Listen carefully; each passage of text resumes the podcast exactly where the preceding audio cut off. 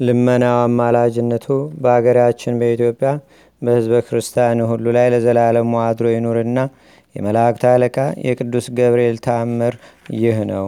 ንግሥት ሌኒ በቅድስት አገር ወደ አሰራቻቸው አብያተ ክርስቲያናት እሄድ ዘንድ ጌታዬ ኢየሱስ ክርስቶስ አዘዘ። ከዚያም ጌታችን ከተሰቀለበት ከተቀበረበትና ከተነሳበት ቦታ በደረስኩ ጊዜ ሰገድኩ።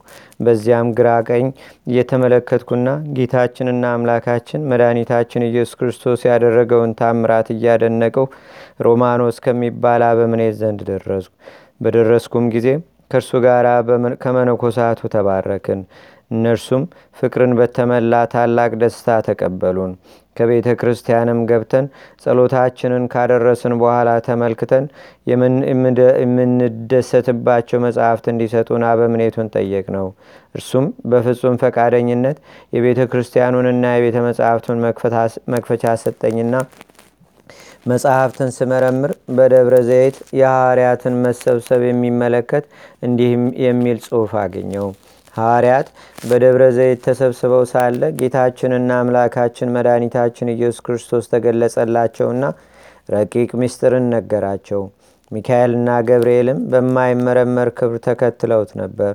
ጴጥሮስም ጌታችንን አቤቱ የሕይወት ቃል አሰማን፣ ሁሉን ነግረህናልና አሁንም መልካቸው ያማረ ሊ የተከተሉ እነማን ናቸው ብሎ ጠየቀው። መድኃኒታችንም እንዲህ ሲል አስረዳቸው። እናንተ ከዓለም ሁሉ የመረጥኳችሁ ወንድሞቼ እኒህ ሁለቱ ወጣቶች ማለት ይህ በቀኝ ያለው ሚካኤል ሲሆን እርሱም በፊቴ ቆሞ ለሰው ወገን ሁልጊዜ የሚለምን ነው። ይህም በግራዬ በኩል ያለው ገብርኤል ሲሆን እርሱም መሐሪ ከሚሆን ከአባቴ ዘንድ ወደ ዓለም በተላከ ጊዜ ከመቤታችን ከቅድስት ድንግል ማርያም መወለዴን የመልካም ምስራች በግልጽ ያበሰረ ነው። ቀድሞም ለካህኑ ለዘካርያስ በዚያ ወራት ተገልጾ ወንድ ልጅ ይወለድልሃል፣ ስሙንም ዮሐንስ ብለ ትጠራዋለህ ባለው ጊዜ የአንደበት መዘጋትና ዝምታን ያሰፈነበት እርሱ ነው። የጌታ ወዳጅ ዮሐንስም መልሶ ጌታዬና አምላኬ ሆይ ከመላእክት ወገን የመረጥካቸውና የሾምካቸው እኒህ ብቻ ናቸውን? ሲል ጠየቀው። መድኃኒታችንም ወዳጄ ዮሐንስ ሆይ ዘጠኙ የመላእክት አለቆች በሰማያት በእውነተኛ ብርሃን ይቆማሉ።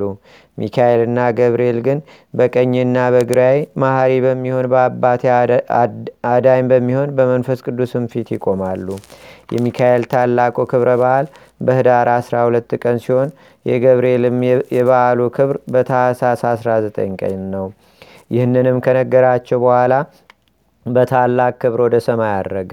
ከጥቂት ቀንም በኋላ እኔም ከእኔም ጋር ያሉት ወደ አገራችን ተመልሰን እግዚአብሔርን አመሰገንነው። ስራችንንም እንደፈለግነው ለማከናወን ችለናልና። ከዚያችም ችሎታ ሳይኖረኝ ወደ ሾመኝ ኤጲስቆጶስ ወደ ሜካሎስ ሄድንና የተደረገውን ሁሉ አስቀድሜ እንደተናገርኩት ስለ ሐዋርያት ስብሰባ የሚናገረው መጽሐፍ አንብቤ የተረዳሁትንም የቅዱስ ገብርኤልንም ነገር ነገርኩት። ኤጲስቆጶሱም በነገሬ ስላላመነበት ወደ ልዑል እግዚአብሔር ለመጸለይ ወደ ጸሎት ቤቱ ገባ።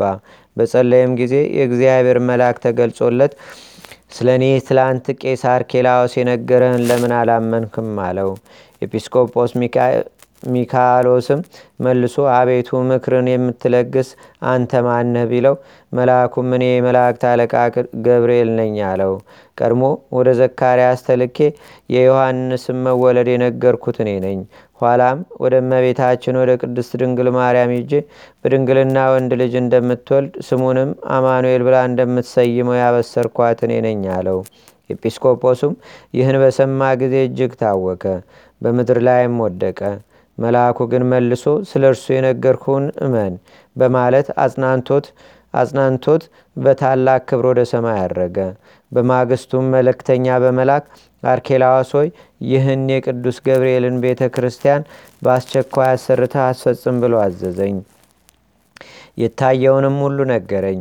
እኔም በነገሩ ተደስቼ ከሱ ቡራኬ ተቀብዬ ወጥቼ የዚያችን ቤተ ክርስቲያን ስራ ጀመርን። የዚያችን ቤተ ክርስቲያን ስራ በተጀመረ ጊዜ ሰውን የሚወድ እግዚአብሔር በቅዱስ ገብርኤል ስም ያደረገውን አስደናቂ ተአምር ልነግራችሁ አስፈላጊ ስለሆነ ስለ እርሱ በደስታ በዓል እናደርግ ዘንድ ልባችሁን ልባችሁን ብሩህ ጆሮአችሁንም ንቁ አድርጋችሁ የመላእክት አለቃ ቅዱስ ገብርኤል ለሶስተኛ ጊዜ ያደረገውን ተአምር ስሙ። ለቤተ ክርስቲያኑ መሰረት በሰው ቁመት ያህል ወደ መሬት ሲቆፍሩ ቀንድ ያለው እባብ ወጥቶ የሚቆፍረውን ሰው ነከሰው። መርዙም በመላ ሰውነቱ ተሰራጨና ወዲያውኑ ሞተ። ዘመዶቹ ሚስቱና ልጆቹም ሰምተው እጅግ በመረረ ሐዘን እየጮሁ አለቀሱ። ከዚያም የሞተውን ሰው አስከሬን ለመቅበር ወደ መቃብር ለመውሰድ በሚዘጋጁበት ጊዜ እጅግ ጣፋጭነት ያለው ልዩ ሽታ መጣ። የሞተውም ሰው ዓይኖቹን ገለጠና ፈጥኖ ተነስቶ ተቀመጠ። የተሰበሰበውም ሕዝብ ሁሉ ወንዱም ሴቱም ትልቁም ትንሹም የቅዱስ ገብርኤል አምላክ አንድ ነው አይለወጥም እያሉ ጮሁ። የተነሳውንም ሰው ምን ሆነ ነበር ሲሉ ጠየቁት። እርሱም ወንድሞቼ ሆይ ያገኘኝን ልንገራችሁ ስሙ። የዚህን ቤተ ክርስቲያን መሰረት ስቆፍር ቀንድ ያለው እባብ መጥቶ ቀኝ እግሬን ነከሰኝ። ከዚያም መልአኩ የሚያስፈራ ሰው ረገጠኝና ሞትኩ። በዚህ ጊዜ ክንፍ ያለው መልኩ የሚያስፈራ ሰው ረገጠኝና ሞትኩ። በዚህም ጊዜ ክንፍ ያለው የነገስታት ልጅ የሚመስል ዕድሜውም 18 ዓመት የሚሆን ወጣት ያን የሚያስፈራ ጥቁር ሰው አባረረው። እኔም እርሱ ማን እንደሆነ በጠየቅኩት ጊዜ ላስነሳ ወደ አንተ የመጣው የመላእክት አለቃ የመሆንን የገብርኤል ነኝ ሲል መለሰልኝ አላቸው። ሕዝቡም ሁሉ ይህን ሰምተው እግዚአብሔርን በታላቅ ቃል አመሰገኑት። በቅርብም ሆነው ለመመልከት ሞቶ ወደ ተነሳው ዘንድ እንዲሄድ ሞቶ ወደ ተነሳው ዘንድ እንሄድ ተባባሉ። በሄዱም ጊዜ እባቡ ሞቶ ሰውየው ግን ስላገኙት እግዚአብሔር ስለ ሊቀ መልአክ ቅዱስ ገብርኤል የሰጠውን ቸርነቱን የቸርነቱንም ብዛት አደነቁ። ጸሎትና በረከቱ በአገራችን በኢትዮጵያ በህዝበ ክርስቲያኑ ሁሉ ላይ ለዘላለሙ ይጠብቀን፣ አሜን።